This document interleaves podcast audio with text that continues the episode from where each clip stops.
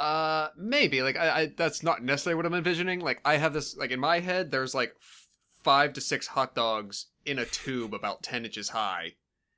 Sure. Just that's how they're sold. Each Like, one with a different filling. Cooler. Yeah, they're just there. Like they're not individually wrapped. They're just, they're they're you know like vacuum sealed inside and whatnot. Stay fresh that way, but they're just in there. So so so I can take them out and cook them. Yeah, exactly. But they are filled with some kind of mystery thing. I mean, we already have that. Like they're just not like the tube. Then is irrelevant. Right. I'm just Well, the saying, tube's the cool is thing. that- The is tube that makes a thing it you cool. could convince people to do is buy food. It- like aside from the mystery filled hot dog idea, could you convince the general public to switch to a tube based packaging system for food? I don't. I mean, in some ways, it might be really efficient for certain things and really inefficient for others. So I don't. I don't. I feel like that's why we have different packaging as it is. But I think so you would have to. You would have to market the idea as not all foods come in tubes, but as to appropriate foods. But come in all tubes. tubular foods come in tubes. Yes, all tubular foods: pickles, cucumbers, hot dogs, sausages. No, no, I meant tubular isn't cool. We're not talking about tube-shaped foods. Oh, That's our oh, marketing. oh. I mean, we would have slayed this in the '80s. be fucking rich. Five podcast. We'd be getting up, be bought out by Spotify by now. next, uh, well, I don't know, you know, because I won't ever get the raw audio. Uh, Brian, next time uh, I'm on, I'm going to start timing the intervals between which you sometimes speak. Because I'm pretty sure, like, my thesis is the longer it is in between comments, the more your your desire for us to shut up grows. There's a bit of that. I originally wrote down a time code of 29 minutes that we were going to start, and it's now 35. So this is six minutes of tube talk. Well, I was going to suggest that too. We should track like some because this happens quite often. Brian's like, "All right, we're about Can we to name start. this stream Tube Talk now instead? Listen to my tube talk. I actually prefer that. Tube Talk Way better uncut. than TED talk. tube talk is tubular.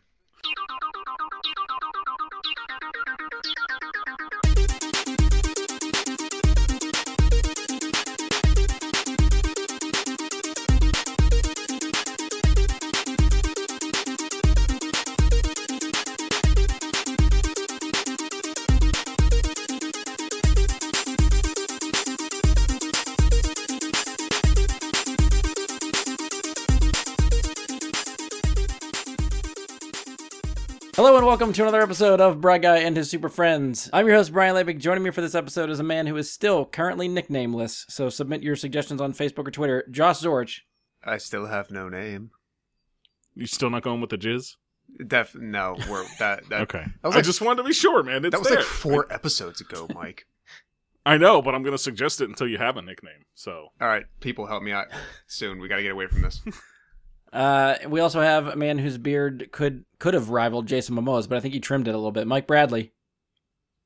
I actually, yeah, I did trim the beard. It was getting too long, and uh yeah, it didn't look like we were going to hit that mark, and I would just regrow it if I had to. But uh yeah, it, it got trimmed. I didn't like it. I like. I didn't actually enjoy having the beard that long. uh it was you know it was a thing for charity but they they weren't going to hit that milestone so i was like okay i'll just regrow it if somebody decides to pop in and drop a huge donation in the stream to get the milestones hit we'll go for that All right, so finally, I'm going to get to our last guy. Uh, if he doesn't include a reference to his close personal friend in his intro, then I'm I think this episode's meaningless. Uh, Ian Leidick is here. Hey guys, I need you to right now. You're gonna go to youtube.com slash c slash Furuta Zoo. That's F O U R A T X U. Right? You're going to that website and you are there right now and you're gonna watch my video called Crime City Nights Cyberpunk slash Dark Synthwave. It is my Cyberpunk Dark Synthwave masterpiece. You may remember me and my close personal friend Zakk Wylde had a rock opera we did a couple years ago. We have now moved on to Cyberpunk Dark Synthwave. On my Cyberpunk Dark Synthwave album, you can hear a song called Tokyo Rose The Getaway Turbo Slash Remix, which was co written, the remix, with my close personal friend Zack Snyder. That's once again youtube.com slash C slash F O U R A T X U. F O R Four A T X U. four A T X U. Okay. Are you, are you checking that out right right now? No, Okay. it it would be like I, again. I'm not bringing up a white colored web page right now. It's not. You don't use Ian, dark mode? I- would I find this uh, uh, music credit on Zack Snyder's IMDb page? Uh, I, I don't think they put like writing credits for music on IMDb because it's not the Internet Music Database. But it could be like in trivia or something. There's, I mean, I imagine there's somewhere that I. I mean, can- this is I a pretty hot this. new release, so I don't know if his people have updated it yet. Uh, that's true. This, It thi- is this is what we were working on while we were negotiating the deal with Time Warner. So, so when we so when we get that badass Zakk Wylde Junkie XL mix that's going to be coming because Zack Snyder then introduces them, that's going to be because of you. Well, duh. Okay, I just want, I just wanted to be sure. you dumb bastard. I'm just happy you brought it back around. I thought we were only get halfway there with Zakk Wylde as your intro. So I'm I- I- glad you got, brought it back. I know what the people want. this episode has found meaning now. I, I appreciate it. A Wild Snyder production. Fuck, that should have been our Um, name. Uh, so lately, I guess there hasn't been much news to talk about as far as like geek stuff is related. We we did an episode, uh, I guess like the last one or the week before, uh, that we did uh, some geek news stuff, which we were trying to compile what was happening. Um, so if you've been following along, uh, you probably heard about this one that the Snyder cut of Justice League is real. It's a thing. It's happening. So with that big of an announcement, I had to sort of throw up the bat signal and see who all I could grab to talk about this. I felt like it was a little bit like all hands on deck kind of topic. Um, Andy was lined up to appear. We we didn't get Andy for this one. The more we talked, the more him and I talked about it, um, I thought we might actually get into some specifics of like Joss Whedon's uh, Justice League, so the one that is out now to be viewed, um, which Andy still hasn't seen. So he didn't want any spoilers. He decided to bow out for this one. So Andy, we miss you. Uh, we'll bring you back, I guess, if we ever get around to to Justice League in any form, whether it's this one or the other one. Doesn't matter. We'll get you back. There you go. We can have him go in like watching Blind on the Snyder cut and get an get, a, get an opinion from somebody that never has seen the Whedon cut. Yeah. Oh, that's good. I'd like. Yeah, let's do you that. know, tell him not to there watch you go. Andy. You have your mission. Just Save- keep save what you've been doing you're- for you're another watching. three years. Yeah. Yeah, just keep being you. Just keep keep doing your thing. Uh, all right, so we're gonna we are this is just an episode dedicated to Snyder Cut, what's happening, uh, what we sort of are gonna think about it.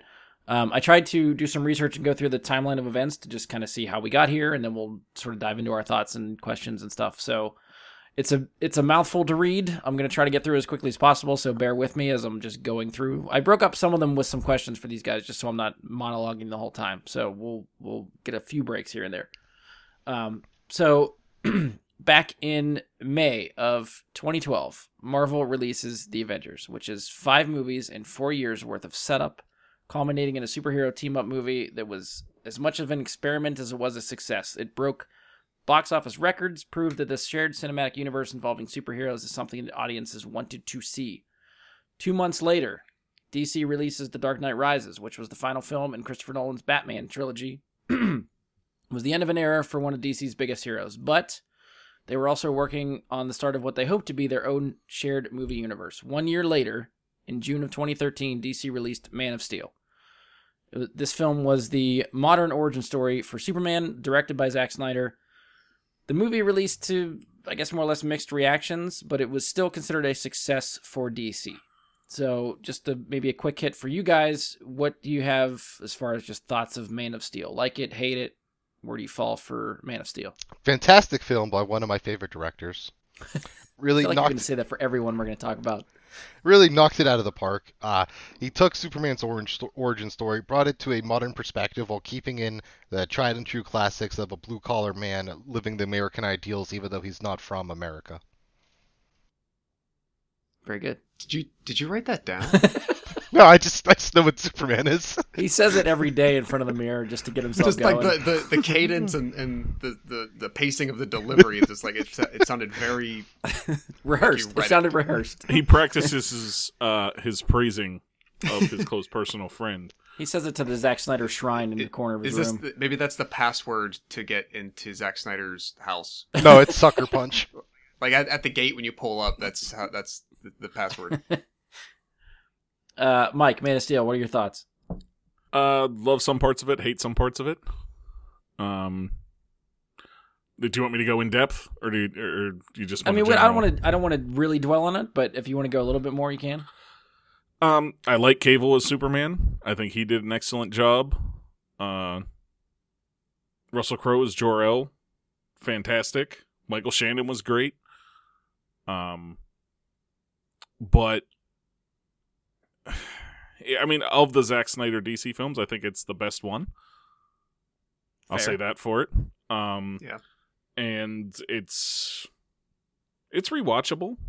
Um, but I I feel like it has I don't know tone issues Yeah, that I I would don't agree. uh, Meaning, like as it's much. inco- inconsistent as it goes, or it doesn't. Like, what do you mean by that? Um, well, I one like I I mean I don't want to get dwell too much on the same idea we all know about uh Zach and the whole darkness tone to everything. Um, Okay. but for a character who's supposed to be all about hope, I never felt that uh, Superman provided much to anyone Okay. in the film. Okay. Um, to me, like it just was a very um off-putting representation of the character. Even as much as I like Cavill playing the character, I think he fits very well as Superman. Um, I, I didn't necessarily, um, I don't know. I, I it, it didn't feel like Superman. So I'll, if it's okay, I'll jump. I'll jump Yes, off yeah, that thought ahead. to give my impression because I I know one of the big uh, ideas that is always kicked around when discussing people's thoughts of this movie was like the whole third act climax and the destruction of so much is so antithetical to Superman and what has been written before, what has been seen before, etc. And sure, I th- you know you can debate that. That never, I never got hung up on that. Um, I, I don't know, like I don't go into really any of these movies, whether it's Marvel, DC, um, Dark Horse. Like it doesn't matter what it is. Like I, even if I have like an impression of the source material, I just I don't I don't know I don't go into it with an with uh, uh an idea of like well that's that's not that person Yeah, that's not that character that I'm seeing betrayed uh, portrayed here. So, and if if that's how someone is, that's fine. But because of that, like that never bothered me per se. Um, and so in the same way that along those same lines, I think that like the way Mike's the the point that he just left off on, it also really didn't leave me with that impression. I think I was able to just kind of digest the movie for what it was, and I would agree with like maybe the the, the tone, uh, the, the way the way that he's describing that. Um, in general, I remember the first time seeing it, I was like, probably like, okay, that was like a six out of ten. It didn't like there was a lot that I really liked about it, um, quite a bit. And then I remember rewatching it maybe like two years ago. I forget if it was just before Justice League or a little bit afterward, whatever it was. And um, actually finding that I liked it more. yeah. So I mean, the, it, there's something about it that holds it back from being great, and I I can't qualify that in my head. I would say it's definitely above average. It's a, it's solidly good, yeah. but like for something in my head, like I just can't push it past like a seven to a seven and a half out of ten rating. I don't know why. Yeah, I think at least for me, I don't know if it like I, I agree with Mike for the tone, but the more I'm thinking about it, I like maybe the dark and gritty tone isn't is like that isn't that bad for me. I kind of I guess I kind of dig that. I think my gripes with it are more just story character decisions that happen. Um I think there's a better way to get to the climax of that film and and show why Superman makes the decisions that he does instead of just kind of doing it. Um, and I know I've talked about it in the past on other episodes, which I'm not going to get into here, just in case I'm I'm trying to be as general spoiler free as possible, just because I'm afraid there's someone that hasn't seen some of these movies, so I'll dance around it as much as I can. But it's more story related for me. I think were my hangups. I think Cavill's an excellent Superman. I thought he got the shaft because the movies that he's in seem to be, uh, you know, badly reviewed and people don't like them as much as I think they should. Um, and I think it's no fault of his. I think he's excellent. So I would love to see him get more of an opportunity to play Superman. I'm still hoping he's not done, but I guess only time will tell for that. Um, and as much as we could probably keep going, I'm going to just keep moving us on here. so after Man of Steel, while we waited on news for an eventual sequel, uh, we got one. But instead of Man of Steel 2, Zack Snyder revealed at Comic Con in 2013 that the sequel would face off Batman and Superman. So the cast of Man of Steel would continue. No word on who would be Batman. We knew it would be Christian Bale because he ended his run. Uh, a month after that announcement, in August of 2013, it was announced Ben Affleck would be Batman. So that was the whole Batfleck thing when that started. Um, cut to March of 2016, Batman v Superman Dawn of Justice was released.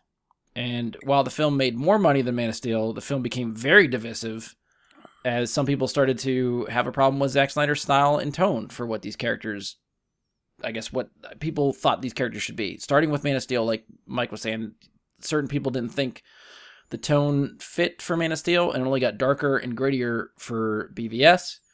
And the direction that these heroes seem to be going was, I guess, really in stark contrast to what Marvel was doing. And Marvel movies are making a shit ton of money and getting a huge audience every time they came out. And DCs were struggling a little bit.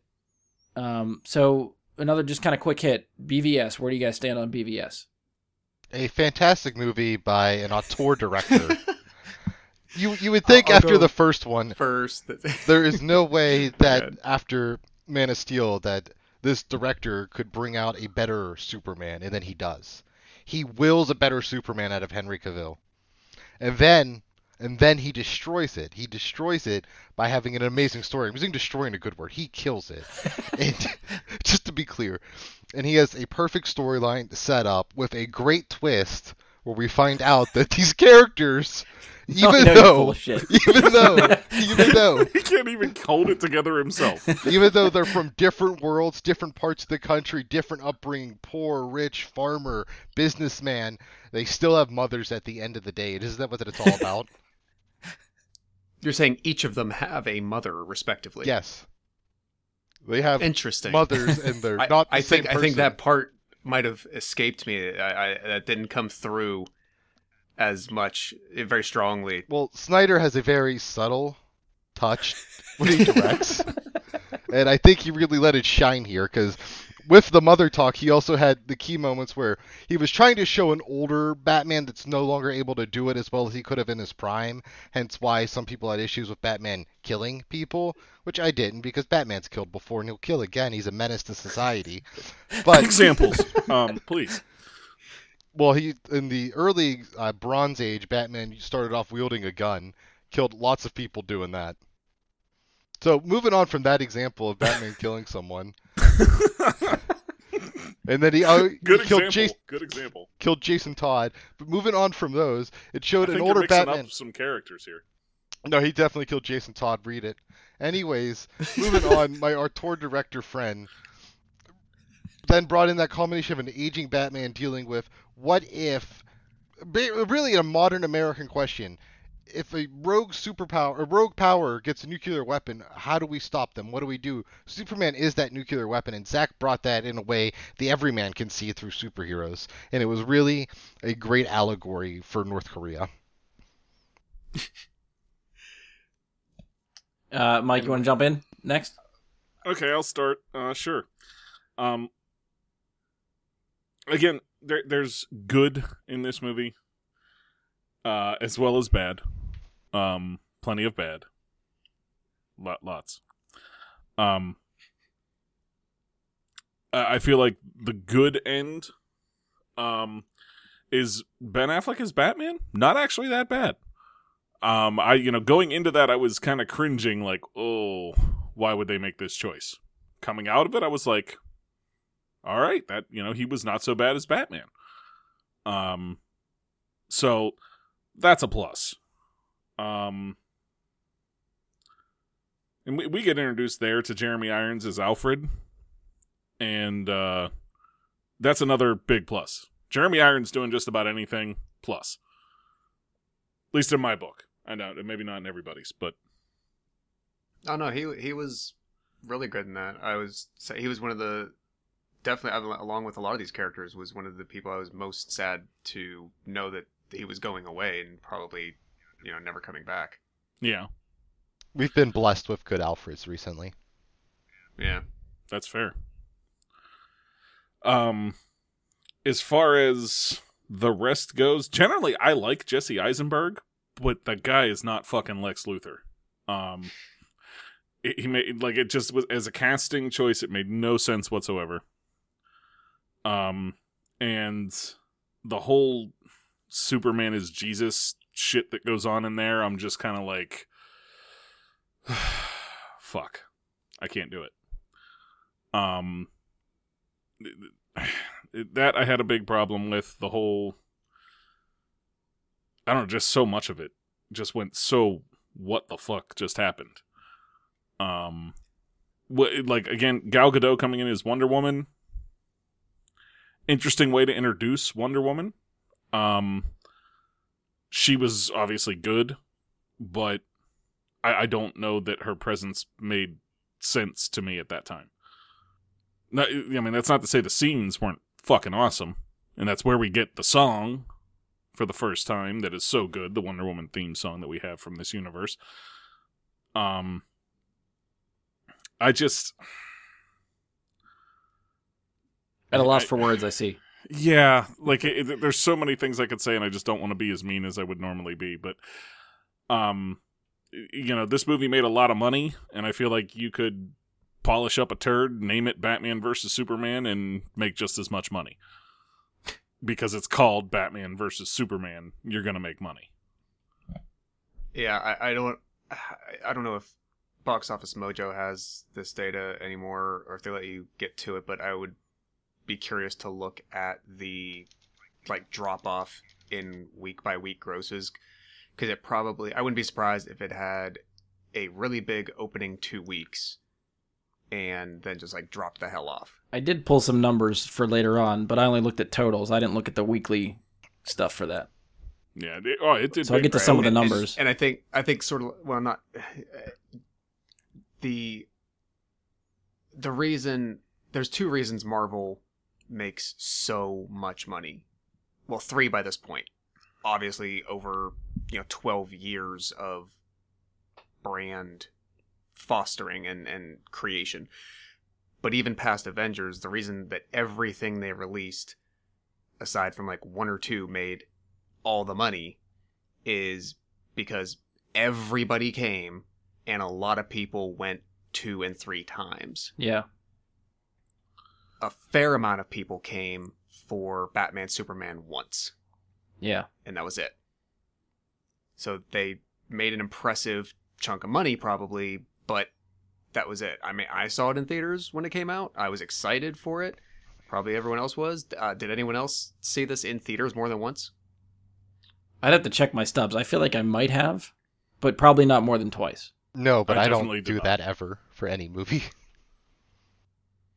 Because I, I feel like it was probably one of those movies that you know it's a it's a big summer blockbuster type of thing that it was one of those things that even before it comes out I'm like yeah I'll see it with you yeah I'll see it with you so I probably went Mhm. a couple times even before I knew what it was. Sure. Um, do you have anything else to add or I'll jump in? Oh, if it, if, it, if it's on to me, I would just say the the the enduring impression I've always had with this film for the last four years is that it was just too bloated. It was it's it's suffered from overambition as if the the writers and the creators and and the cre- the creative um drivers were worried this will be the only time we ever get a chance to do this. So every possible idea or storyline or nod to other famous storylines that we want to include, we're doing it all. And that's where that lack of cohesion came from. Th- There just wasn't a strong enough through line. They didn't need Wonder Woman. They should have gone with a different format for launching their universe. They should have at least had one Batman solo movie or another. Like you, jumping right into from one character solo to character versus character, hero versus hero, you needed to seed that a little bit more. I like the idea of the initial uh, conflict, main conflict of them coming out of um, the events of, of Man of Steel, but either you needed another chapter in between there or something to, to bridge the gap. Um, it, it was just trying to do way too much. I mean, I feel like to touch on what you were getting at is like storyboarding across their extended universe was an issue. Um, and I feel like at some point they may have gone to a whiteboard, you know, dry erase board and put like Batman plus Superman plus sadness question marks profit. Equals bag of money that they drew with a dollar sign on it. Yeah. And they thought that's what they were aiming for. And it's it worked for a time. You know, for a couple movies it worked. But didn't work over the long haul by any means. Yeah, th- this is something I went back to. I know Sarah and I rented the uh, extended cut Mm. uh, one time, and it's like a half an hour longer. So that's pushing like three, hours, I think. Yeah. Yeah. Yeah, the extended cut's like three hours, and from what I remember, is that my impression of that made it feel a little bit better from the story they laid out in the non-extended cut. But I, I, again, like I, I, I know it's too general to say like, well, this just suffered production problems. Like it, it just did. It I just- think I, I would concede that I think Zack Snyder doesn't know how to make a short, tight movie. Like all of his movies No. feel bloated. Um, That being said, I do think the the ultimate edition or whatever they call it, the extended edition of BVS, is the superior version of that film. I think Yeah, it's the stuff that gets cut in a two hour, you'd think you trim it down to two and a half hours, you're not going to lose that much. But you'd be surprised how many plot threads are just left hanging. They'd get wrapped up and at least explained in the three hour version. Um, so I do prefer if you're gonna if you're gonna watch one, I definitely say give the extended edition the one to watch because I think it, it makes more sense. Um, and I remember seeing this movie sort of feeling like it was it was incomplete, like it, it set so much stuff up for what was to come. And it doesn't pay itself off in this movie. It was, I think, meant to pay itself off in Justice League, which never happened. So looking back at the movie, it looks like it's a bunch of setup for a payoff that never gets there. And when we get to the end of the story, like I'm kind of hoping this is sort of what we get, just years of setup that are finally going to get paid off. But I I think eh, BVS had story issues too that I think it just it it I don't know if it's tried to do too much, but I mean they, that's sort of why I was given the dates. Like in where when Avengers came out, like DC is Yeah. was trying to play catch up for all of these movies for what Avengers did. That was the benchmark, and they wanted to get there. They obviously didn't succeed, especially at the box office compared to what Marvel was doing, and they were under the gun for it every single time. And a lot of these movies are are knee jerk reactions to what the last one did. I feel like Man of Yep. Steel came out, it did well, so let's throw Batman in and let's hit a billion dollars. Batman v Superman comes out, does not make a million do- billion dollars, and then what do we do from there? And they're they're just trying to course correct after every movie, and it just it doesn't always work out. and that's what I was saying, like about having a full plan from the start, having an idea before they even started on where they wanted to go and how they wanted to get there. And I feel like each phase, at least, of the MCU does that, where they Yeah. knew where they wanted to start, how they were going to progress things, and exactly where they were going to end up to set up the next phase. And I, that, that that has never felt like that has been a thing in the least from what they were doing in the DCU. Not not at all. Any more so than we're going to use the same actors. Like I think some of that I, I will get into. I think when we start coming down between here and Justice League, for at least a So- little bit that I could find. sure. the the last tidbit I think I'll offer because it sounds like you know where you want to take us next, but is uh there's some uh I'll just say who it is. Uh, I love listening to Mark Bernardin on the Fat Man Beyond podcast. Um, he is actually my favorite part of that show. Anytime he talks about breaking down creation process, um, I'm I'm floored because it is so easily explained in a way that would never occur to me and that I would never be able to execute. Yeah, Um, and one of the things that uh, he discusses when he's been on some uh, writers' jobs the last couple of years, uh, the more he discusses like the writers are in process of starting a new show, especially. Um, so he was part of a writing team that did the Castle Rock series. He was on the first season on uh, Hulu, I think it is, and um, when they say like, okay, you start and you know we have we're gonna have these 10 one hour shows. What are what is our ending? What is our what is our beginning? What is our ending? What are the major beats that we hit in between there? And then it's just a it's a, a matter of fragmentation, constant fragmentation. How at which point at which intervals does beat one happen and then how far in advance like how bet- between there when do we have to hit beat two? Okay now we have to fill in the space between there. And you just constantly keep chopping it up until you eventually write 10 separate episodes that achieves what you want. That illustration is the way that i think marvel got themselves into the practice of doing. They might not have seen everything in between Iron Man and Endgame. But along the way, they were able to keep the focus on filling in the gaps, filling in the gaps. Where what beats do we need to hit? From the get go, it seemed DC never had that approach. I think the difference is They is did that not know where they were going at all. The difference I think is Kevin Feige's in charge of that, and he had the free reign to do what he wanted to do or position what he wanted to position to get it to where it is. The and some of this I'll get into maybe in a little bit here, but uh, like Zack Snyder was basically in charge of this. Now he's not a like studio head; he is a director. But they basically gave him the keys to the DC shared universe and said, "What do you want to do? Let's go for it." Now he probably mapped out in his head. I don't know how much people were aware of it or what, but probably mapped out his trilogy, which would be Man of Steel, BVS, and Justice League. So, as a cohesive three movie trilogy, he probably had a plan in place for that. Except that when he got Fair. to Justice League, shit happened, and the studio was telling him, "You can't do what you want to do. You need to take our notes and do this." So it, he lost free reign of what his vision was, and now it looks like a pile of shit because nothing makes sense because all the setup does not get paid off.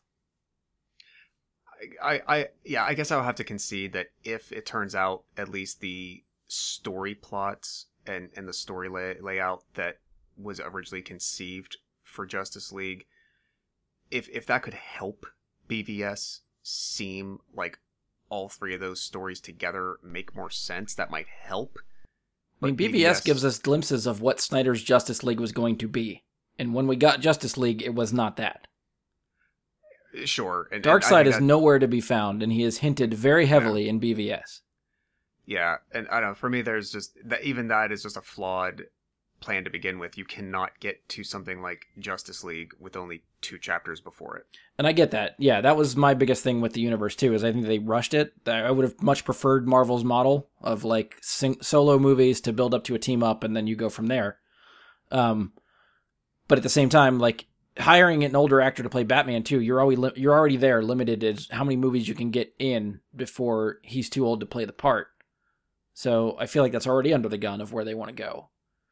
But at the same time, if if Snyder was in charge of trying to make this universe happen, and he only really had a vision for a trilogy, and then it was like at that point they were going to hand it to someone else and see where they went from there. Then, as far as Snyder's concerned, he did what he wanted to do and finished his story, and you know Sure. that was that's his end game. And I think something we need to be clear on is from what's been said already, they're expecting this movie to be four hours long. Yeah, And Wait, Ju- Justice League, you think? that's what Or they're saying. Yes. for the for Snyder's this cut, the Snyder Snyder cut. cut. of Justice League. Wow. Um, Okay. So so let's be clear when we say that was never going to happen. They were never going to put a 4-hour movie in theaters. Um not on that scale. This isn't No. Gettysburg. Right. They're not going to do it. Yeah.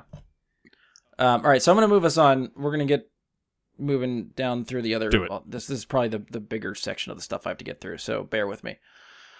Um, all right, so the third movie for Zack Snyder's trilogy, which we touched on, Justice League, was already in production when BVS was released. So this puts Warner Brothers in an interesting position. They have a very expensive movie in production as they are trying to gather reactions from BVS. So right after BVS was released, there seem to be articles talking about Warner Brothers trying to manipulate Justice League based on the reaction of BVS. Now, keep in mind, Warner Brothers saw Marvel do a superhero team up movie four years prior that made over a billion dollars. They expected BVS to pull that kind of money. It fell short. It hit 873 million. Principal photography for Justice League wrapped in December of 2016. By March of 2017, a year after the release of BVS, and as Justice League was in post production, Zack Snyder and his wife and producing partner, Deborah Snyder, had to deal with an unexpected tragedy as their daughter sadly took her own life. So production halted as they took some time to grieve, be with family, and as they came out of that, they both decided they needed more time than, you know, what a few months would give. And Justice League would not make its November release date. Now, Warner Brothers was going to delay. That was an option on the table. But I think the fact that it was unclear when Zack was going to come back, he didn't want to delay the movie indefinitely. So they kept going. So in May, two months after the tragedy, was announced that Warner Brothers hired Joss Whedon to take over for Zack Snyder to finish Justice League. Now, at the time, this seemed to be one of the best moves Warner Brothers could do. They wanted to emulate the success of Avengers, so why not hire the guy that wrote and directed that movie? That seems like a win-win. Um, at the time, the Hollywood Reporter uh, reported uh, that after screening a rough cut of Justice League to fellow filmmakers and friends, Zack Snyder wanted to add additional scenes. So he brought in Whedon on board to write the additional scenes. But as they prepared to shoot the scenes in England, Snyder realized it was not the time to leave home. So that was when the grieving process was still in full swing. And at the time, Warner Brothers Pictures president Toby Emmerich said that the directing is minimal, it has to adhere to the style and tone, and that the template that Zack set, we're not introducing any new characters. It's the same characters in some new scenes. He's handling he's handing the baton to Joss, but the course has really been set by Zack. I still believe that despite this tragedy, we'll end up with a great movie. Now, this is where things get a little murky. Uh, up until Justice League, Zack Snyder was basically in charge of the DC shared universe. It was his vision. Somewhere after BVS, Warner Brothers brought in Geoff Johns to oversee Justice League rewrites. Years later, rumors started coming out saying that Johns' rewriting was, uh, or sorry, Johns was rewriting Justice League as Snyder was shooting, which clashed with Snyder's original writing partner, Chris Terrio. And additional rumors claim that Snyder's rough cut of Justice League was quote unquote unwatchable. And this is when studio execs became highly unsatisfied with the way the film was coming together. They decided to hire a summit of writers to offer feedback on how to fix it. And this is how Whedon got the job. He was part of that summit. So he eventually came out of that summit, I guess, with suggestions how to pr- improve the film, and they just gave it to him. So with Whedon hired for rewrites, at this point, Snyder was still on the movie. Um, but once Snyder left, it was up to Joss to pick up the pieces. And not only that, but he had to deal with uh, all the studio notes.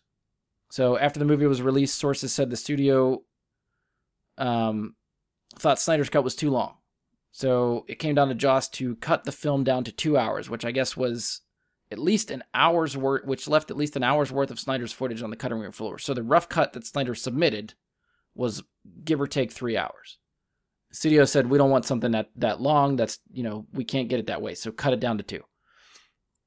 So between that and then another change to justice league was the film's composer junkie xl who worked with snyder on bvs uh, also with hans zimmer was set to score snyder's version of justice league however when whedon got involved he got rid of junkie xl and brought in danny elfman so the composer changed um, another complication that was very high profile was uh, Henry Cavill and the reshoots that he was involved in, which he was already onto his next project, which was Mission Impossible Fallout.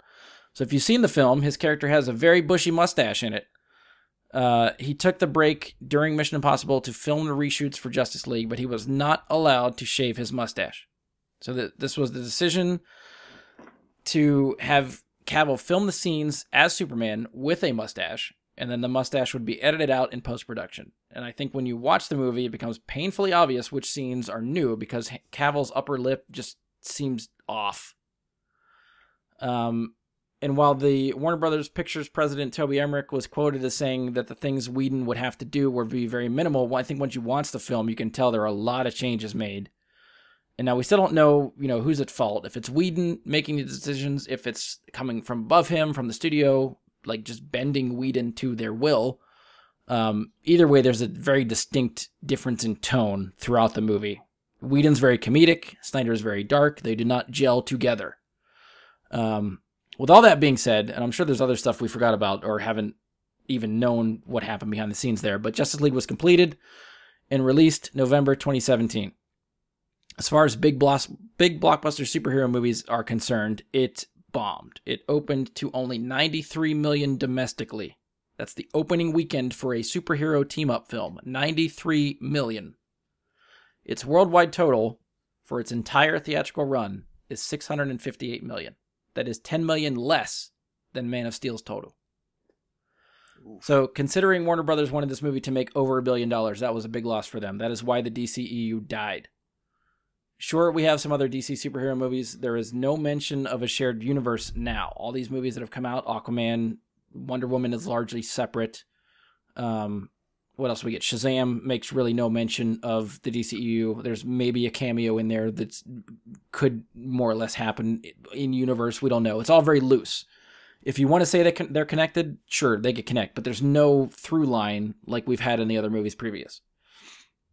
Now, before we get into some of the details about just the Snyder cut, I will give you guys a chance to sound off about Joss Whedon's cut of Justice League. So, what did you think of that movie? We had a movie that was filmed by one of the greatest directors of our generation. and the unthinkable happened to him, and he had to step away from the project. But during that time when he was filming possibly the greatest superhero movie that was ever filmed, he had to deal with the studio getting involved. And we never want the studio to get involved when it's someone like Warner that has no fucking clue what they're doing ever. They don't know what their left is. They still don't know to this day what left is. Now, when you have that, and then you bring in a new director, and then you get this new director to completely fuck up the original vision of the whole universe, Justice League is what you get. It is a tragedy that this occurred. It is a full blown national tragedy that this happened. The only good thing to ever have come from this is that we got the Joker. How Yeah, did um, that come okay. from this? Because they made spin off like DC movies that had nothing to do with the shared universe. Yeah, Joker would not be made if it was part of the DCEU. Do we know that? That seems to fit right into I risk. think Zack there's a strong Snyder's tone. for it. I don't. I don't think they would have put that in the, in that universe without tying it into like some sort of Batman movie. Well, That- they I could have.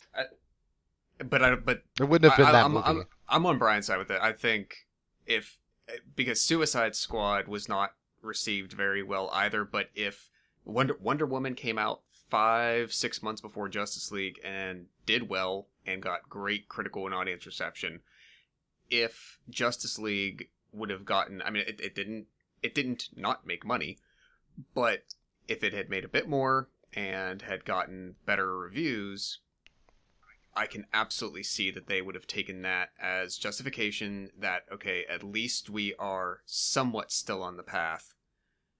Whether we choose to do additional course correcting or not, who knows, but they wouldn't I, yeah i don't i don't think they would have said all right we need to just start breaking these all off and go separate ways so the the idea of doing a, a separated joker movie at all would not have like they'd have said like why would we do that we have this connected series of movies we're doing Yeah, I'm not That's the saying it wouldn't wouldn't have ever happened, but it wouldn't have happened now today where it is. Like it would have been years down the line if it happened. Okay, that's fair. i think Um, you still could have gotten shazam and aquaman Oh, for sure. like they they probably would have leaned I'm pretty sure both of those were planned long before Justice League bombed.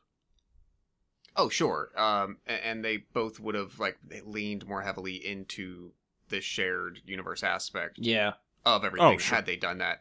Um, and that's the thing. I mean, even even a lot of Marvel movies don't necessarily like constantly rely on appearances of characters from other movies and references No, to events from other movies. touch They, here and there. they can get sur- you know yeah they can survive on their own so i think aquaman especially because shazam was never mentioned in any capacity whatsoever before that movie right. aquaman obviously probably would have uh, uh, I don't say callback necessarily, but right, it would have included some more connective tissue. You get one name because- drop of a Justice League reference, and that is it for the entire is it. film.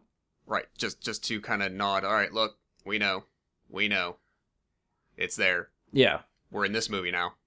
Yeah. remember that Aquaman. Let's let's keep watching. Well, um, as far as the Justice League movie with the Whedon cut that we got goes, um, so here, here's the one thing I want to note is that what they were originally shown as the Snyder cut, they said was not. It it wasn't that they said it was bad. It wasn't that they said it was not what they were like. They said it was unwatchable. That was what was said about it. Unwatchable.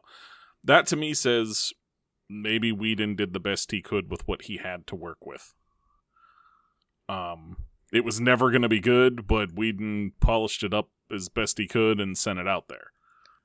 Well, this is sort of like I wanted to mention the times because going back to what we talked about, or at least what I mentioned earlier about Zack Snyder not being able to make a short film, I think three hour cut of whatever he made it might actually be good and actually make sense for whatever they, he was setting up. And I think Or isn't that the cut they watched and called it unwatchable? That is the cut they ex- used to sabotage him and said it was unwatchable to leak it to the media so that people would turn on Zack Snyder. And it was not an unwatchable cut. This is Time Warner trying to get people to be like, oh no, it's not that bad. Just watch the Joss Whedon one. It's going to be good, guys. That other one was shit. It is a travesty what they did to this man. Theoretically, Okay, if you just think just about to be sure, I, I the, the wasn't cut aware. that, that Zack Snyder originally showed has not changed. Like that is probably the Snyder cut that everyone keeps referring to that they want to see. Now, apparently, he screened that for execs recently, and they said, "Yes, let's make this now." So, what changed?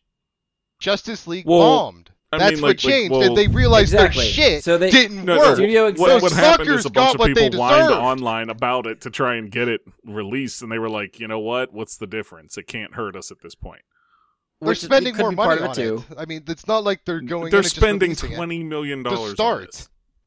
It's gonna cost more. All right, so we're jumping the gun here. Back to Joss Whedon's cut. Joss Shit. Whedon's cut. Travesty, traitor. I'm not saying it's all that great, but we'll know um, at least a little bit more about which is the better cut once we actually see the Snyder cut. Until then, the people that have seen the Snyder cut didn't like it. Leaked to the media actually seen it. words that Fair it was unwatchable, but recently they've decided, hey, we'll invest more money into this. People Yes, involved in the of people will filming thought it was a superior it. cut.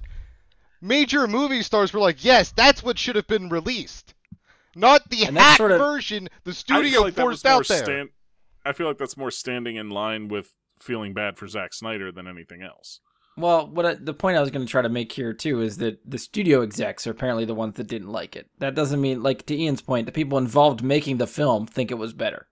So uh, studio execs, I don't know. Half of them, I don't feel like know what the fuck a good movie is. So it, it's really hard to take I their feel like opinion actors for what a movie either. is.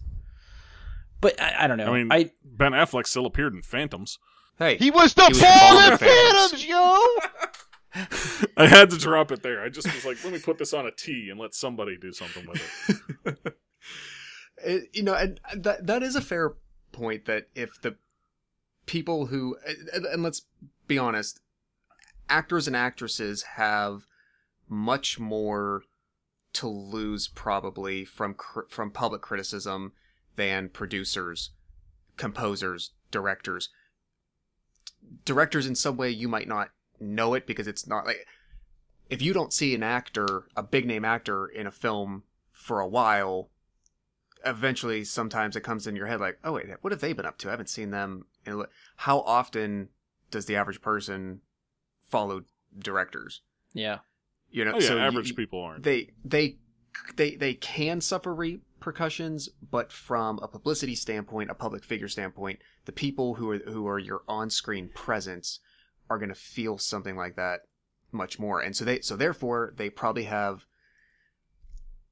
I'm, I want to say they have more to lose, which might not be fair to you know people like directors that still can have consequences to stuff like this, but it it it it feels like the public exposure, and so therefore, uh, public nature of any backlash or retort will be felt and perceived more strongly to your your your on-screen talent than than the creators. Right.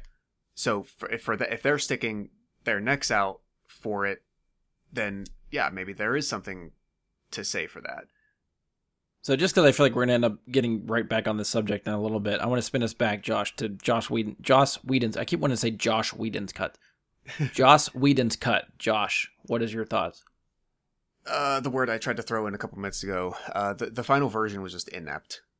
Um, if if nothing else, the moment where they and spoilers, whatever, because there's no way to talk about this without Yeah. them. So cover your ears, go away. Um, the moment where they have resurrected Superman and they're fighting him in the Memorial Park or Yeah, yeah. whatever. Okay, fine. I'll I'll I'll let that go.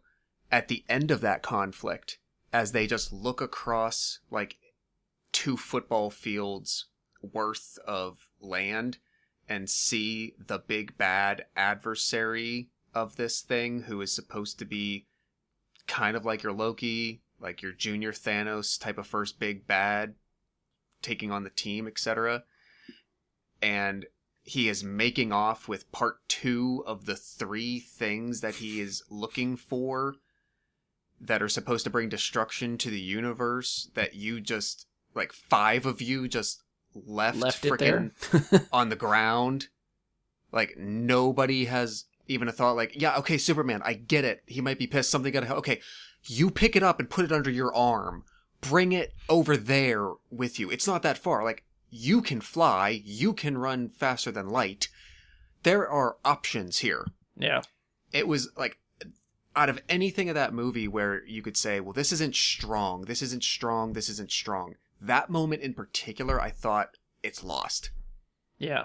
and that still sticks with me. I can take almost everything else, but that moment alone was just like, okay, they they just needed to get a movie out. Yeah, I think I mean every one of these movies has their moments. There are really cool things that happen in these movies. And granted, I probably haven't watched Justice League in a while, so I don't remember I get like looking watching them now, I don't know how it would stack up to the other movies if I would like it any more or less than the other movies. Right now I think Man of Steel might be my favorite out of the 3. Um, but I'm not sure if I'd put BVS over Justice League. I'd probably have to watch Justice League again to to be sure. Um, Out of But the again- three, easily it's on the bottom for me. yeah, okay. Easily. Um, but again, I do think that it, just studio meddling, like the the untimely tragedy that happened to Zack that forced him to leave. I, it's one of those things where like looking back at it, once it comes out, like you sort of know it's in trouble, but everything that you read or saw looked like it might it, this movie might come out and be okay. And then you see it and you're like, no, you know what? That was in a lot of trouble, and I don't think we realized how bad of trouble it was in, or or what they decided to change at the last minute, because it does seem like it it had a considering Zack was part of it up until you know maybe you know eight or nine months before release.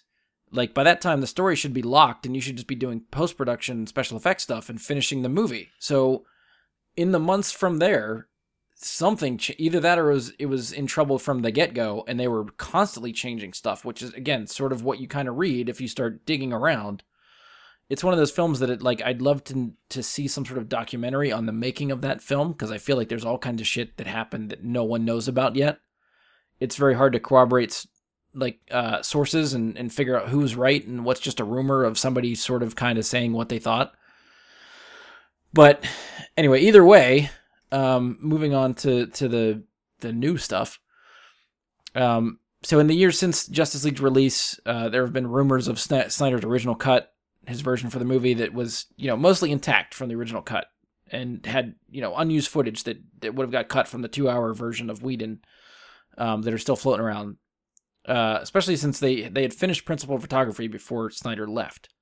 So all of this and the rumors of all the changes and studio meddling and stuff this sparked the hashtag release the Snyder Cut movement. So if you've been on Twitter, chances are you've seen that. It's popped up all the time.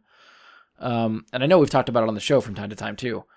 Like if it would ever be released, if it was even finished, or if it's you know even just existed in the first place, or if it's just some wet dream of the some internet fanboys. Um, but as of now, today, we can officially say it does exist. It will be released. Um, Zack Snyder hosted a watch along with Man of Steel a couple days ago. Uh, at the end, he was joined by Henry Cavill. Snyder announced at the end of this that his version of Justice League would be coming to HBO Max next year. Uh, the Hollywood Reporter, which is the the same author actually who wrote the original piece about Snyder's exit from Justice League three years prior, um, reported that Snyder is gathering his original post production crew to cut, score, and edit the film. It is unclear at this point if it will be, like Mike mentioned, almost four hours, or there's a possibility it could be divided into six chapters. Uh, they're saying it would cost Warner Brothers around 20 to 30 million to finish whatever is left to do, whether most likely post production, editing, special effects, all that stuff that we, we talked about. So, this is where we can finally open it up to you guys and, and really dive into this thing. Uh, I guess first and foremost, are you are you surprised that this this announcement kind of took me by surprise? We talked about it a little bit before the show. Um, April Fools, which was you know a month and a half ago, April first, the the tweet was floating around on Twitter that HBO Max was releasing the Snyder Cut, and when I first saw that, saw that, I thought it was real, and then I realized what date it was, and I no, okay, it's April Fool's. This is full of shit. I saw this tweet, the official announcement from HBO Max on Twitter in the middle of May, and I immediately thought, is this an April Fool's joke? Like I had to double check and like figure out what the hell day it was that I wasn't being trolled um, before I you know retweeted and validated that. So I it took me by surprise. I don't know if it surprised anybody else. Not me, honestly. Um, HBO Max needed a selling point. They needed something that said, "This is going to be there. This is something you can look forward to with HBO Max." You know, this is our flagship thing because they already have a couple things that aren't really that big of a deal. I mean, they have some shows that are already, you know, like reruns. I mean, they're getting The Office, I believe. Um, they're getting Rick and Morty, but they're not getting like the access to the new episodes of those things. They're getting access to the reruns. So, like the new Rick and Morty episodes will still be going to com or not to Cartoon Network. You know, I mean, things like that, where they needed something like this, and I think it had been rumored even before that April 1st tweet that HBO Max was trying to do this. Like Quite I, honestly, I I, feel heard like I read that too, but I was it, it's I don't like you know it's something I try to try not to do on the on the social medias for the page and, and on this podcast in general is just comment on rumors and the fact that this was an ongoing rumor for years. It was like how much are we going to talk about this and then it's never going to happen. So I didn't Well, keep no, following like- up on it. I, I I meant like specifically HBO Max, like was a rumor before the April thing. Okay.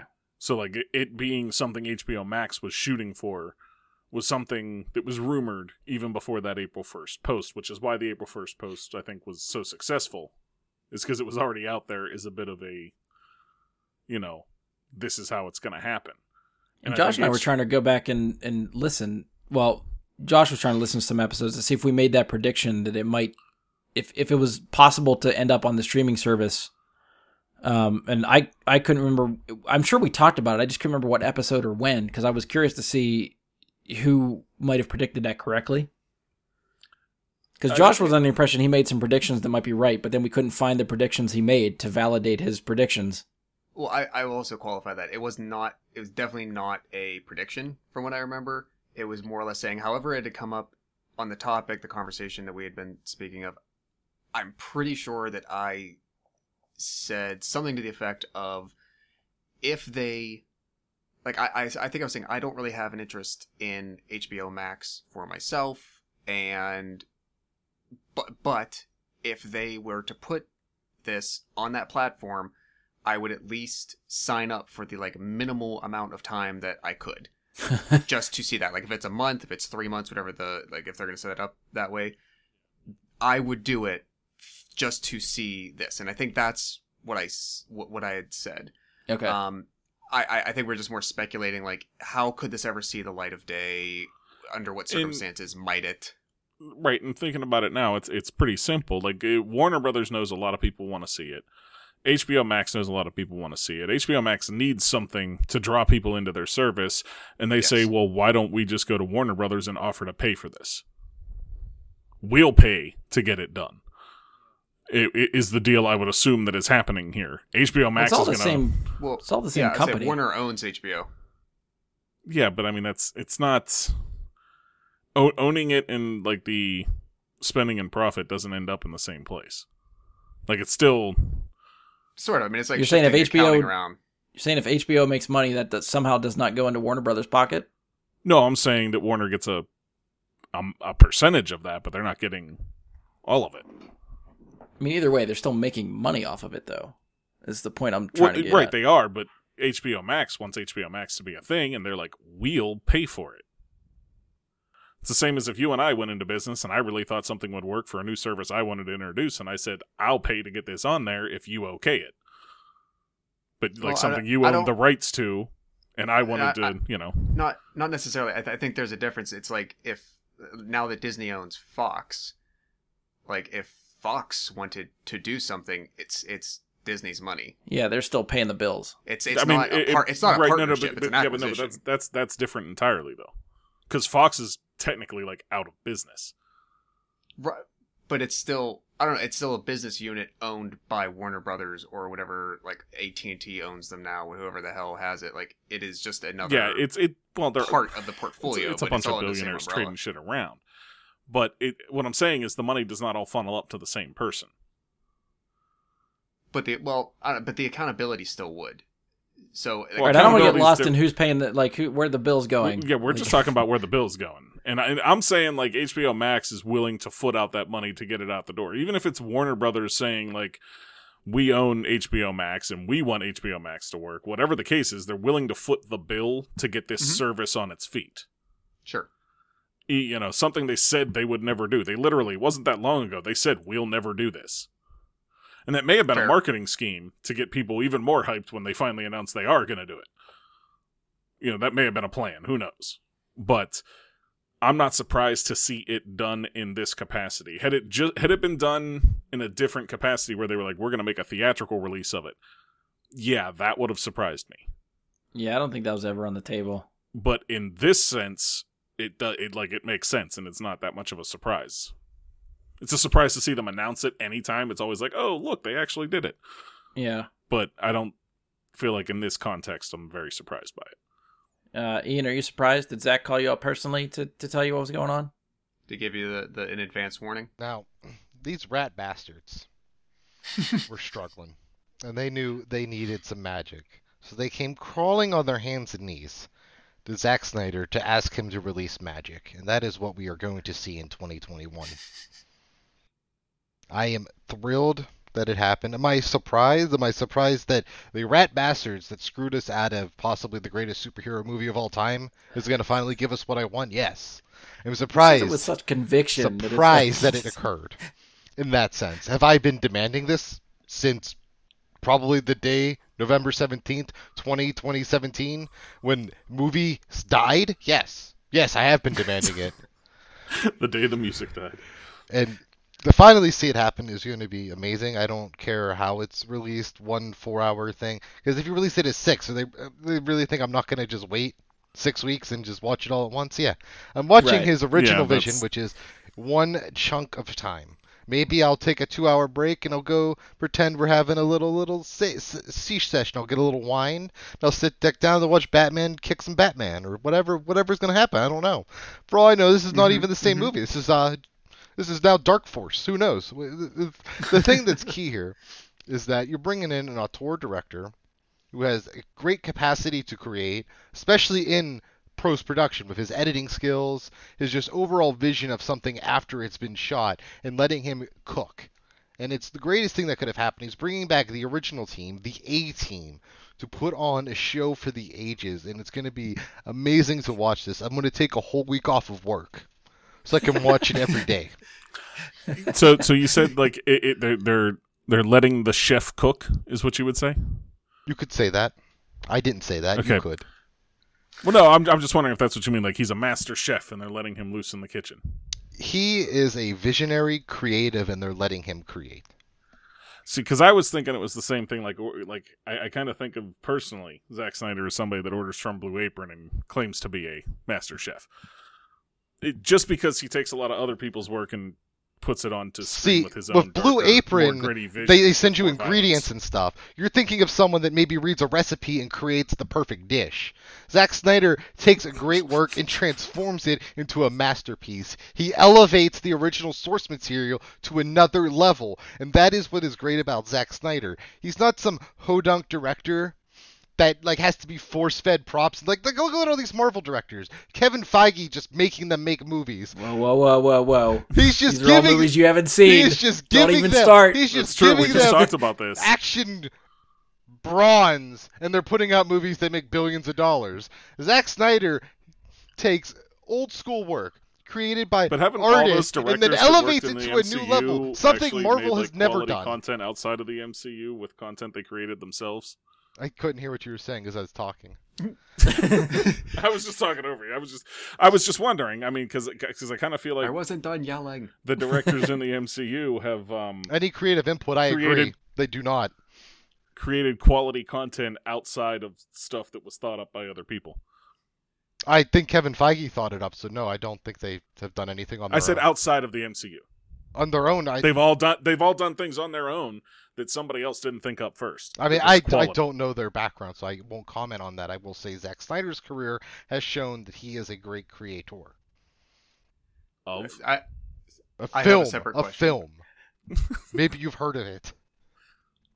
I have a I have a separate question that I'm gonna say right now. Yes, Josh. is do if if the final version does turn out to be close to four hours. Do you think that is necessary for what they would need to do to achieve like a successful story in the case? Like the trajectory the the stepping stones that they set for themselves is that actually what they need? Or do you think there's a way that they could get there in two so i for reference the the cut of uh the, the Whedon cut call it of Justice League was pretty much two hours on the dot yes. uh So he did exactly what the studio is wanted. Is there an amount of time? I know the question you're leading towards, and my I, the thing I want to clarify: Do we have a time on the amount of reshots included in that? well yeah not not How not much do we sure, know uh, exactly how about that, much but- like but- was like time wise involved Right, that so- was Snyder's material versus Whedon's? I think there's varying Oh. degrees of, of numbers. Like the, the in the statement where like for, I was trying to research some of this stuff. If I had more time, I might have been able to find more. But the numbers that I saw was that supposedly Whedon was only going to have to do 15 to 20 percent of the movie reshoots. Okay, However, I think if you watch the movie, it is far greater than that amount. So I don't know what the actual number is. I'd push towards half the movie. okay. So we're saying they- so we're saying in the actual cut then that we have already, there's an hour of Snyder's content and an hour of Whedon's, roughly. I'd say give or take, but yeah, if you want to guesstimate, Okay. that's what that's So- what I would guesstimate. now, Josh, go ahead with your question. so in contrast the first Avengers is about 220 but you already had so I was trying to do a quick sort of count on this other than I mean I guess you'd have to say uh, Hawkeye because he's only in Thor for 5 seconds there's not really any other major players in Avengers that you need to spend time explaining Nope. setting a foundation for getting your audience to the to the minimum point of what do I need you to feel or know about this person before we really take off that is everything that Justice League is and that's everything that it lacked so does a 4 hour movie is that what is needed to make you f- necessarily and and like is that the requirement to understand and give a shit about the Flash and Cyborg and Aquaman? Honestly, the the cut of this movie, Zack Snyder's cut, I don't really care how long it is. I will watch it. If it's six hours, eight hours, I just want to see a complete story. Is my biggest So- thing. And, and and that's what I want as well. So I guess that's what I'm really getting at is given what we've said so far, do we think that it's reasonable to do that in a two and a half hour movie? Or do you need three hours? And if so, then is the four or five hour cut is just going to still suffer from some of the bloated storytelling that we've you know said multiple times here that Snyder can't seem to avoid. I think this is just like if it's if it's going to the streaming service, it doesn't have to be cut to quote unquote movie length. Yeah. It could be Right, whatever it right. needs to be to finish itself. Which And maybe You know, it needs if- to be three or four or five. What I'm Right. asking is, what do we think? D- do we think that what we'll get is what is necessary to tell the good story, or if it's exceedingly long, will it still be over bloated in the way that we've said he can tend to make his movies? I think I think whatever it ends up, in my opinion, whatever it ends up being is going to be what it needs to be. So if it's if it's four hours, that's what it's going to take to do the story justice to finish. You know, not leave like an extra hour on the cutting room floor. I think four hours is going to be the movie, but it's going to make sense. We're not going to have the we're not going to get a director's cut after that. That's going to be five hours long. Like this is this is it. Could we though? Because I Yeah, still yeah, watch that. I would still watch it, correct? Yes, but I I don't think we're going to get that. I think this is this is it. The definitive version of Justice League is this movie.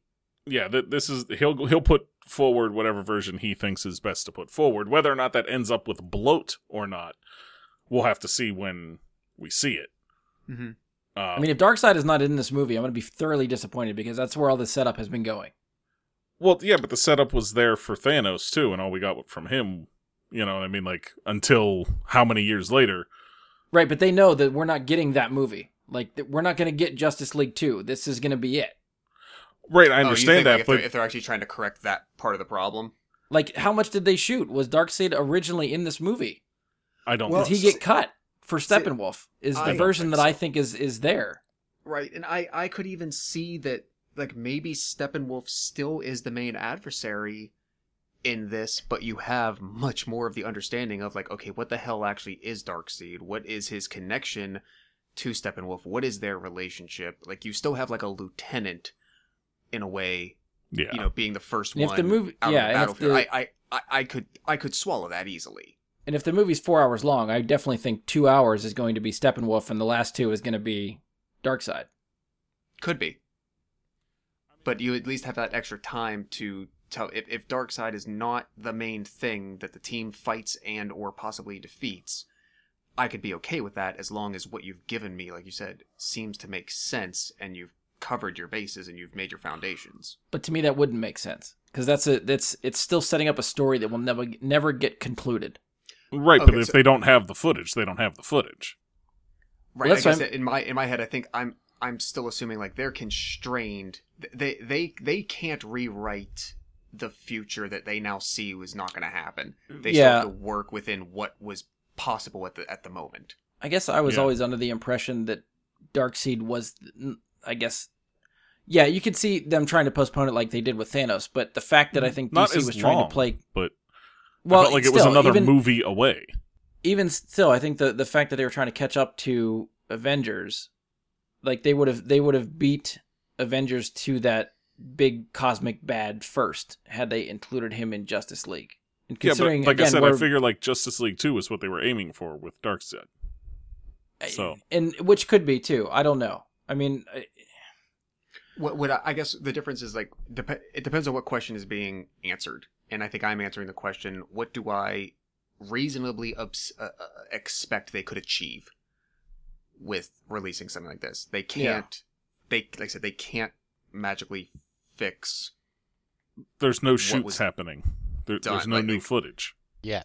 and, and even if they were able to do like minor things, they're not they're not going to be able to, to do that. Knowing, oh, we never got a Justice League Part Two, so therefore we must somehow remake and reshape this entire movie that we're going to release to account for that. But if they Right. make a longer cut of a thing that seems to make a lot more damn sense and doesn't wrap up everything in a nice little package, that's fine. But if the three to four hour movie still makes way more sense and makes you understand who these people are, why I care about them all, really what the motivations of the villain are, and why we give a shit about him, yeah. and possibly that they don't leave the whole freaking smart.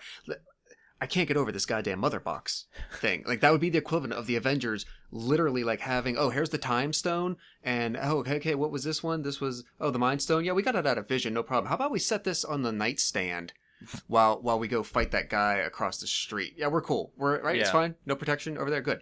Like that's how much sense this does not make. And and I, I I'm under the impression that that was part of the reworking of the story Yeah. uh, af- after Snyder's exit. So if like that kind of shit isn't there, I'm happy.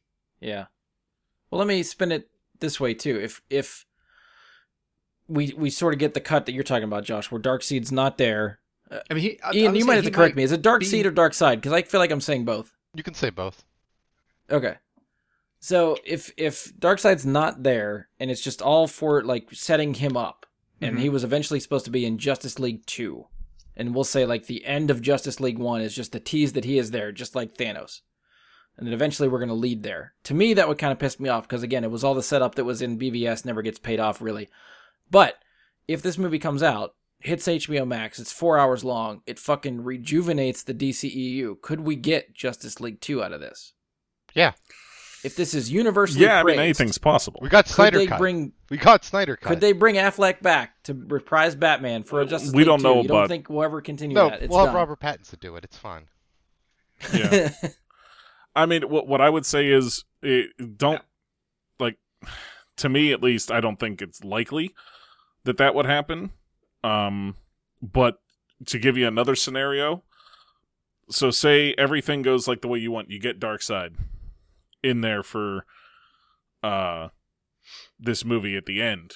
But instead of getting your nice wrapped up thing, what Snyder had was more akin to the end of Infinity War. What then? Were they all what all die or lose or something? What where they lose. And then the next movie was meant to be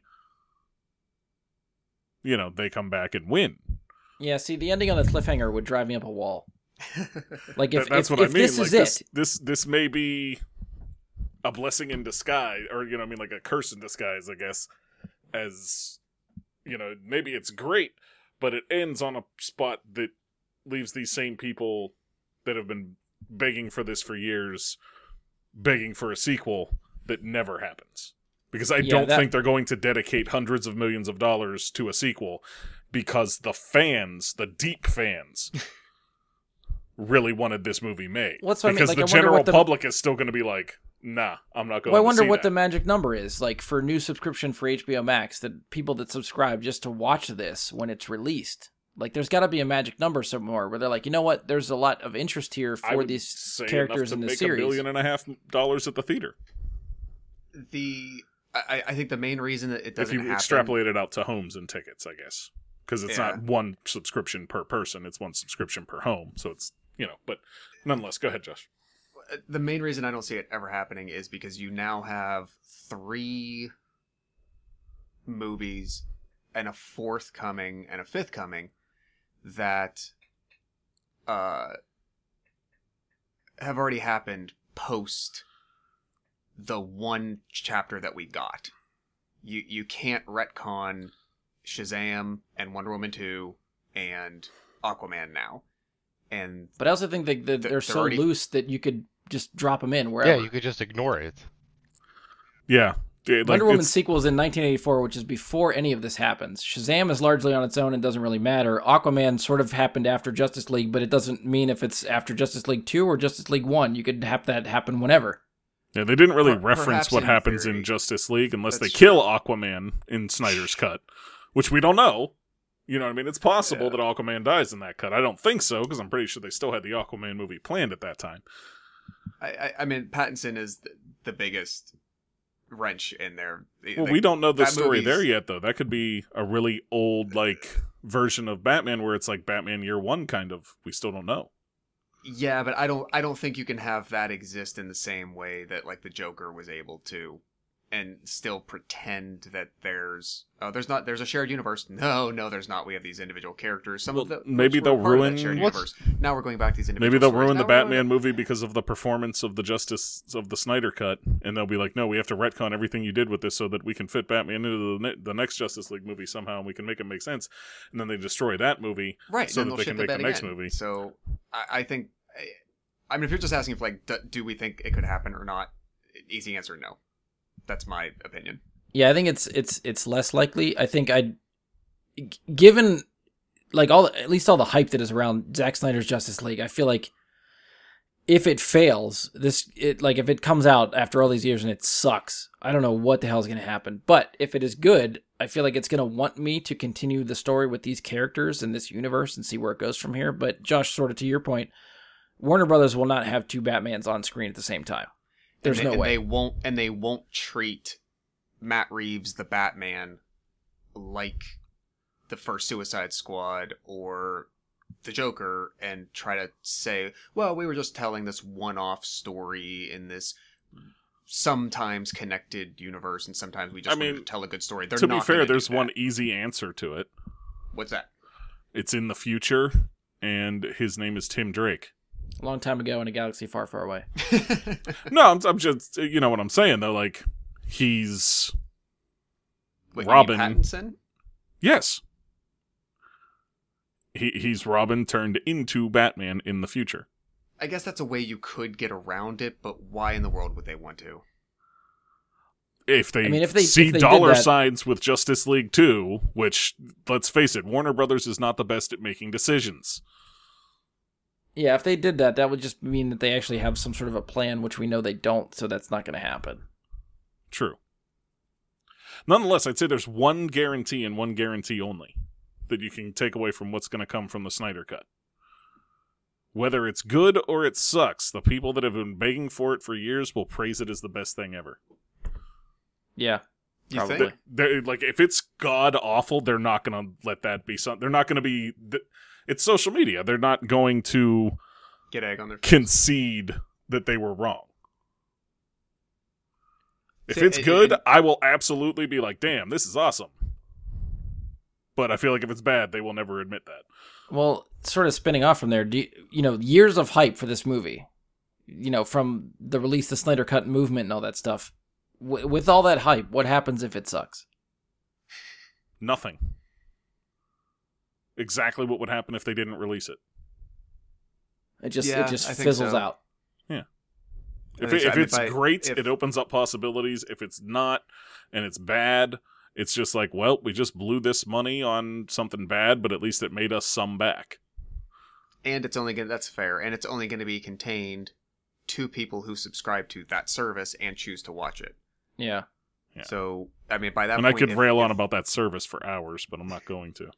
Well, I mean, if Wonder Woman's uh, rescheduled release date stays where it is, we're getting that in like three months, and this is not going to be out until at least they said 2021. We don't So know the f- when in 2021, just 2021. Yeah, Right. that could be 18 so months they away. that either could be- might wait until after the release of the Batman, hopefully, so that if there is any negative news cycle of any magnitude, that the, you know it in no way impacts. That's uh, you know, possible, the yeah. possible release for that. Um, I forget. Did did the Batman already shift release date? Did it move out of June? I think so.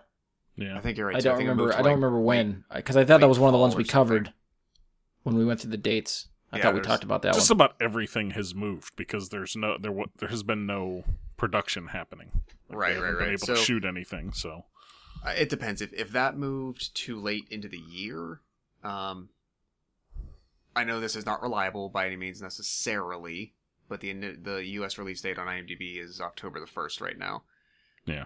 So it depends if they if they can get the Snyder cut out in March or April, and if there's negative reception to it, that'll fizzle away easily enough by Sure. fall to not impact the Batman uh, PR. But if it's too close to it, if you know, with that being at the end of the year, might be you know a little bit might. See, I'd, I guess I'd hope to think that, like, by the promotions of the Batman, that it will separate itself tonally from Justice League. That you can feel that they are two different movies, so one shouldn't rely on the other. So if Justice League does suck and it comes out close to the Batman, I don't feel like that would affect the Batman's box office, or at least very much.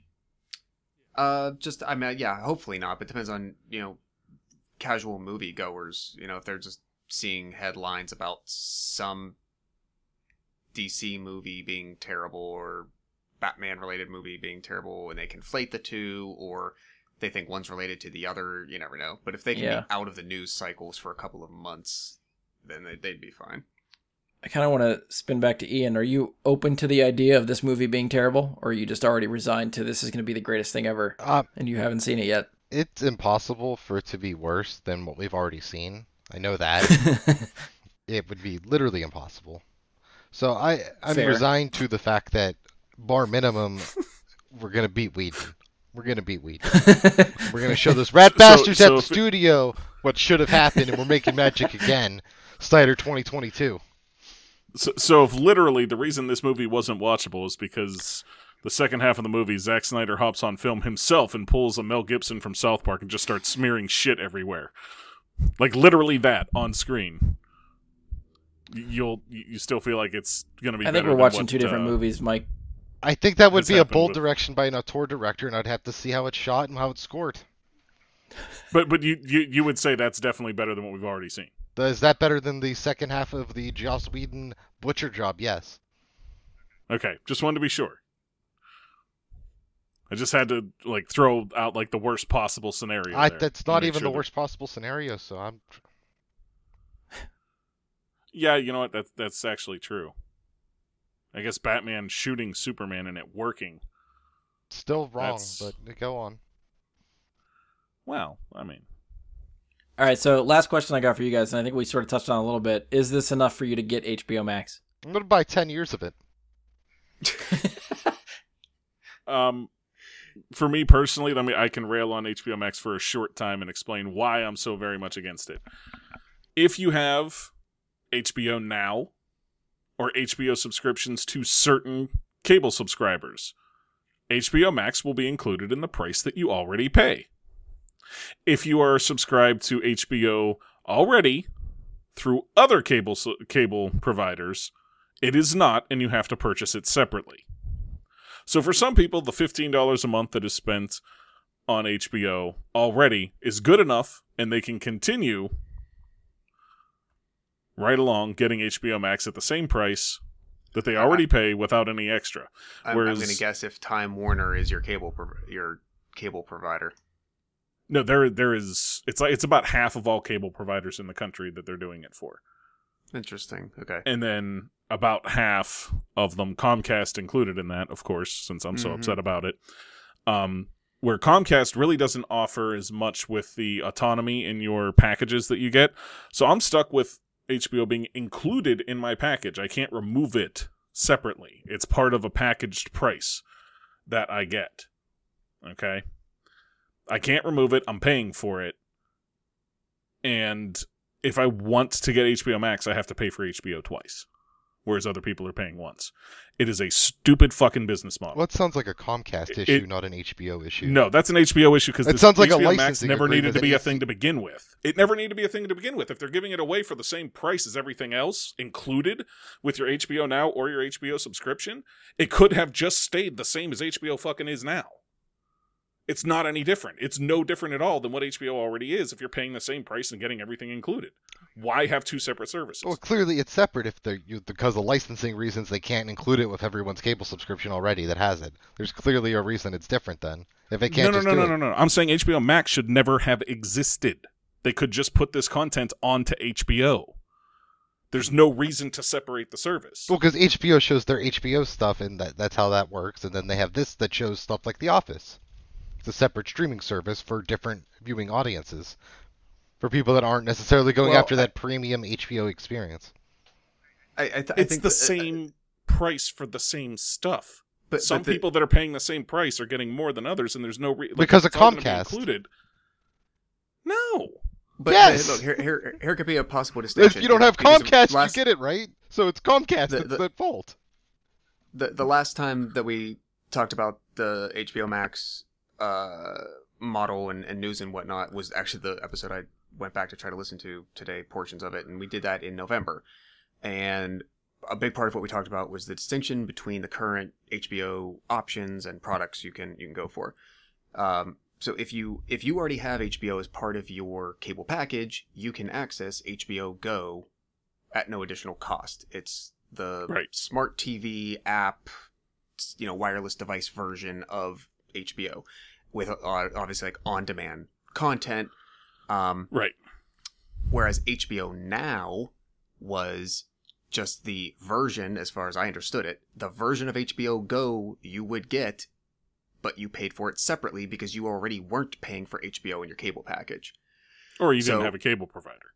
Or, just or right, or Went that straight so, through your device. Yeah, exactly. So, as far as I understood it, there was not a significant or, or really much of any difference in content provided No, none. to that. So, I, in, in, in looking at it through that lens, I, I, I kind of get what Mike is saying in that if I can access HBO Go for essentially free because I'm paying for it through my cable provider, why not just give me all the content that you're dumping onto HBO Max on HBO Go?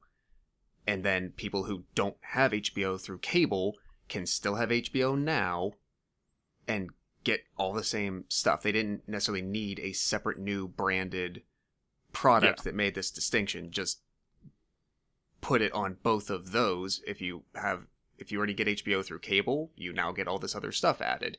If you're doing HBO now, or re- like rebrand HBO now as HBO Max. which is going to happen. That's the plan. Yeah, that's what they're doing. Exactly, but They're but- just not adding anything in for people that subscribe to HBO f- through the cable providers that I, I for whatever reason, they aren't didn't make dealing with them or didn't with. make the. Yeah. Well, that's Deals I think what Ian was like. That's distribution deals because I was reading about that today, where HBO made deals with certain providers to allow that content. Comcast is not on that list for whatever reason. They can't make a deal with Comcast to allow that to happen. So that's Yeah. between the two companies trying to work it out, and it might just be because Comcast got their own streaming service they're trying to get off the ground, which is going to be included in their cable service. I- I- Their streaming service that they include, it's called X1. No, the Peacock, X5. the the NBC Universal. Oh, you're talking the NBC thing. Okay. no, Oh, that's, yeah. that's yeah, Yeah. that's different. that's going to be part of Comcast. So Right. whenever that is But- released. I, I it, nonetheless, I just don't see the need. F- why is HBO making a separate streaming service out of what they already have? Though is what I don't understand. And why is the new content? If they want to have that separate streaming service so that people can access things like The Office and Rick and Morty and all that stuff, that's fine. Why not include any of the new content that you're making for HBO Max as part for the people that just have the standard subscription? that's the same price and whatnot that you would be asking for of the people that are on HBO now or on the cable providers that are out there. All they would have to do is put that, the, you know, the Snyder cut and the Game of Thrones show and all that onto HBO as is. But they're putting on HBO Max, and if you're with certain providers, you get it. So it, once again, it's like a Comcast issue. It's not HBO's fault. This was a dumb fucking idea, is my No, point. they're bringing in a It's a new streaming stupid service idea. That's different content. They're, I'm paying them for content that I can't No, you're not paying them for that content because they wanted to have it on a str- separate streaming. Therefore, you're not paying for it. You're not getting it because you're not paying. Yes, for I it. am. No, because you don't get access to it, so you're not paying for it. The people paying for the same exact service that I'm Because they have a different provider. Yes, they get it. It's just there's it's, right, which is why it's a dumb it's idea. like if They're- you go All to right, so I different might step in and say you guys can finish this argument when we're done recording because I feel like this is going to keep going and we're out of time. Fair enough. I, I, I mean, in response to your question from a while ago, I will adhere to what I said at whatever freaking point in the past it was that if, if I can't, for instance, get a free trial of HBO Max uh, for any period of time, I will agree to sign up for the minimum amount of time that is needed so that I can watch the Snyder Cut. Yeah, to the question of will this get you into HBO Max? So, yeah, I think I'm with you. I think if, if it gets to the point where there's a free trial or something, I will at least try the free month or whatever it is, at least to watch this. Mm-hmm. And then from there, we'll see how it goes. But it's enough to get me in the door, for sure. This is It'll- this it'll- is something I will I will check out just to be able to see what it's like. Get me to pirate the hell out of the Snyder cut. That is also another option. How dare you steal money from that man? He's getting paid either way. I'm already paying for it. You're I'm not paying getting for it. Content. You're not paying for it. That's why you don't get it. I'm not. All right, having that winding down, winding down, for it. winding It's down. Mm. We're we're high tension tonight. I feel like. Uh, so if you've if you've enjoyed the show, please support us. Leave a five star rating and review. You want to hear more arguments like this? Check us out uh, every other Monday on Tyrannus' Twitch channel, so that you can see Ian and, and Mike argue uh, in real time on Twitch. Uh, give us a share on social media. You can uh, follow, subscribe, keep up the show, Spotify, iTunes, Google, Anchor, Stitcher, all that stuff. Uh, you can find us on Facebook, search Bry Guy and the Super Friends, or go to facebook.com slash Bry Guy Super Friends. Uh, leave us questions, tom- comments, topic suggestions. Uh, you got a n- nickname for Josh? That's the place to do it. Hit us up on Twitter also if you want them at BG Super Friends. Uh, you can even email us uh, nicknames at uh, bryguysuperfriends at gmail.com. I won't see them. They'll they'll never get used, but you know they'll be there waiting whenever I finally decide to check it. And on behalf of Ian, Josh, Mike, and myself, thank you for listening, and we'll talk to you next time. Love you guys.